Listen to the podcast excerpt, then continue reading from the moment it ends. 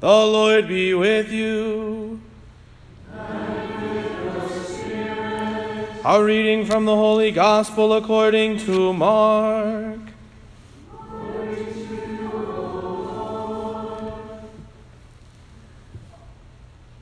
Then they came to Capernaum, and on the Sabbath Jesus entered the synagogue and taught.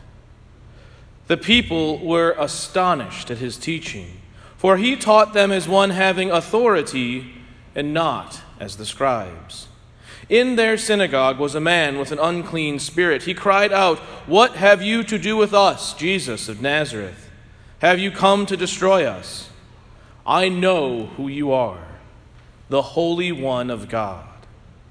Jesus rebuked him and said, Quiet, come out of him. The unclean spirit convulsed him, and with a loud cry came out of him. All were amazed and asked one another, What is this? A new teaching with authority? He commands even the unclean spirits, and they obey him. His fame spread everywhere throughout the whole region of Galilee. The Gospel of the Lord.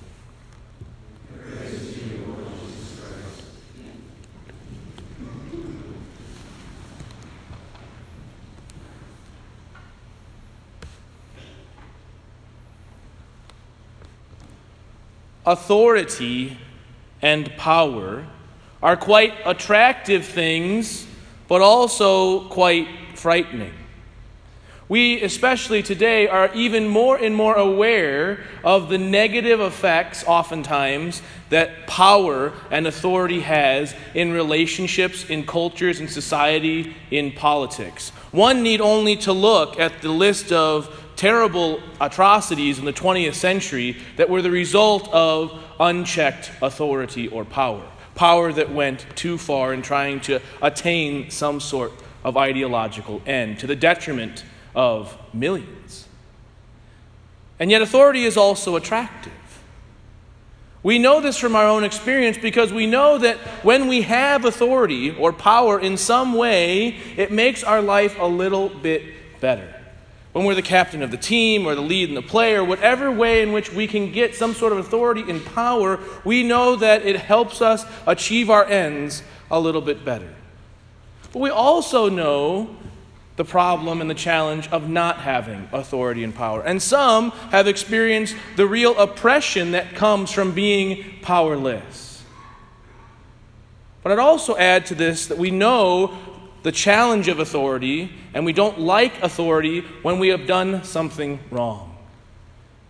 Think of it when we were kids and we did something wrong, and our mother or father or the teacher came into the area, we were afraid. Why? Because we had done something wrong, and the authority figure could rightly and justly hold us accountable or punish us. And so, authority has this interesting dynamic in play in our life. And so it's not surprising then that when Jesus goes into the synagogue and starts teaching with authority, that the people are a bit taken aback. They're a bit surprised by this. And why is it? Well, Mark tells us because he's not teaching as the scribes. In other words, he doesn't have a PhD. He doesn't come from the best school. He's an unknown, but yet he has authority. Imagine someone walking into your biology classroom without a high school degree and teaching the class with more insight and clarity than your renowned professor. You would also be amazed. But the Jews really shouldn't necessarily have been amazed.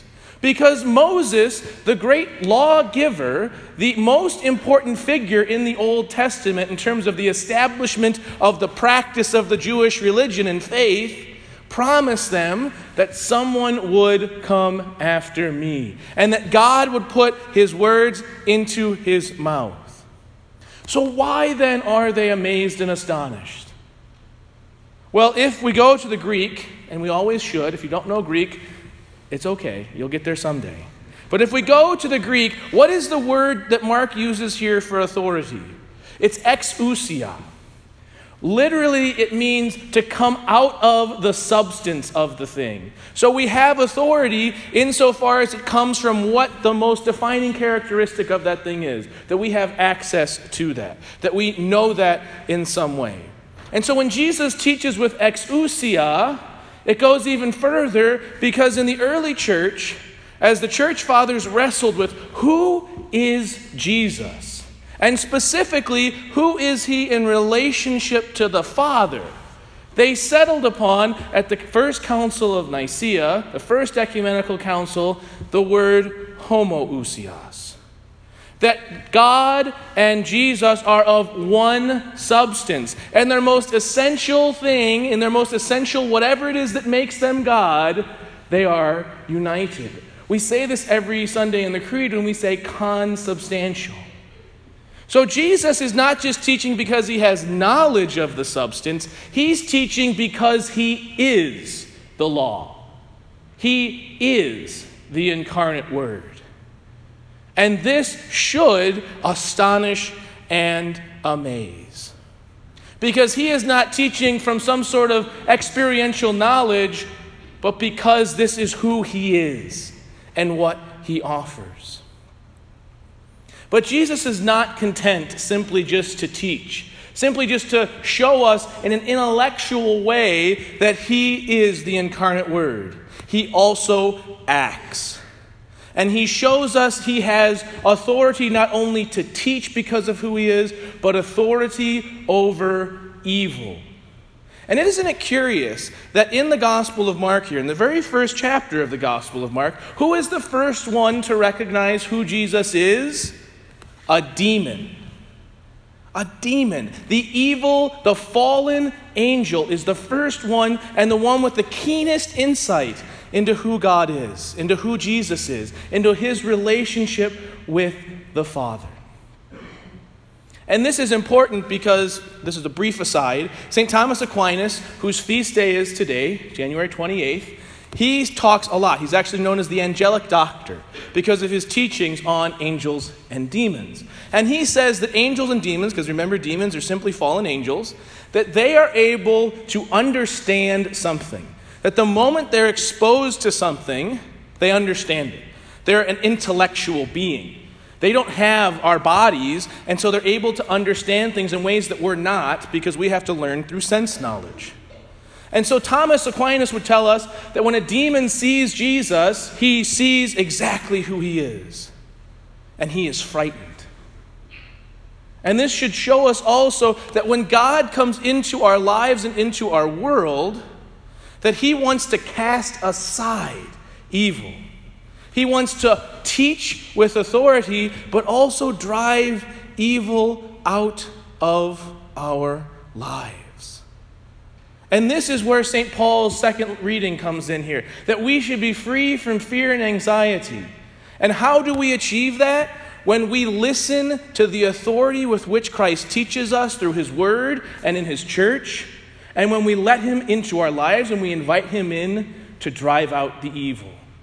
And he desires to do this, not just for that man in the temple or in the synagogue, excuse me, but for each and every one of us to teach us, to let His word resonate in our hearts, but then to push out those evil things so that we might be not a slave, not burdened, but free and anxiety free.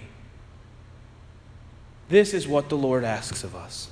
But He also puts us in our place and in our time.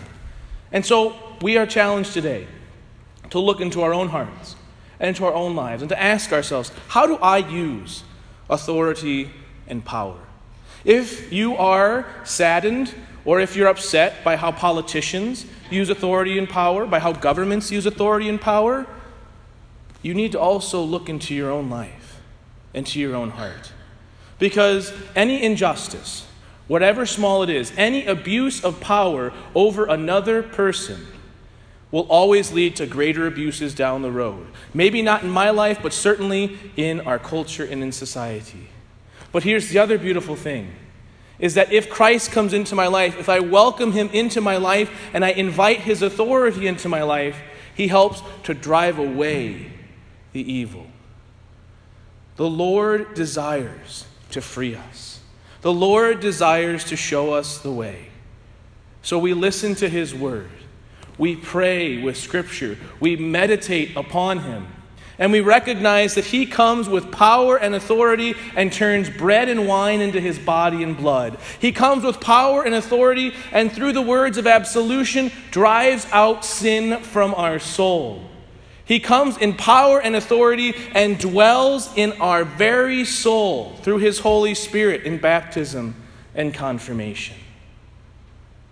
May God be not just this beautiful, wonderful prophet who preaches good things, but may He be Lord and Savior so that He can drive out all that is holding me back, all that is holding you back, so that you might be, like St. Paul, filled with His Holy Spirit, free from anxiety, and free to serve our loving and all powerful God.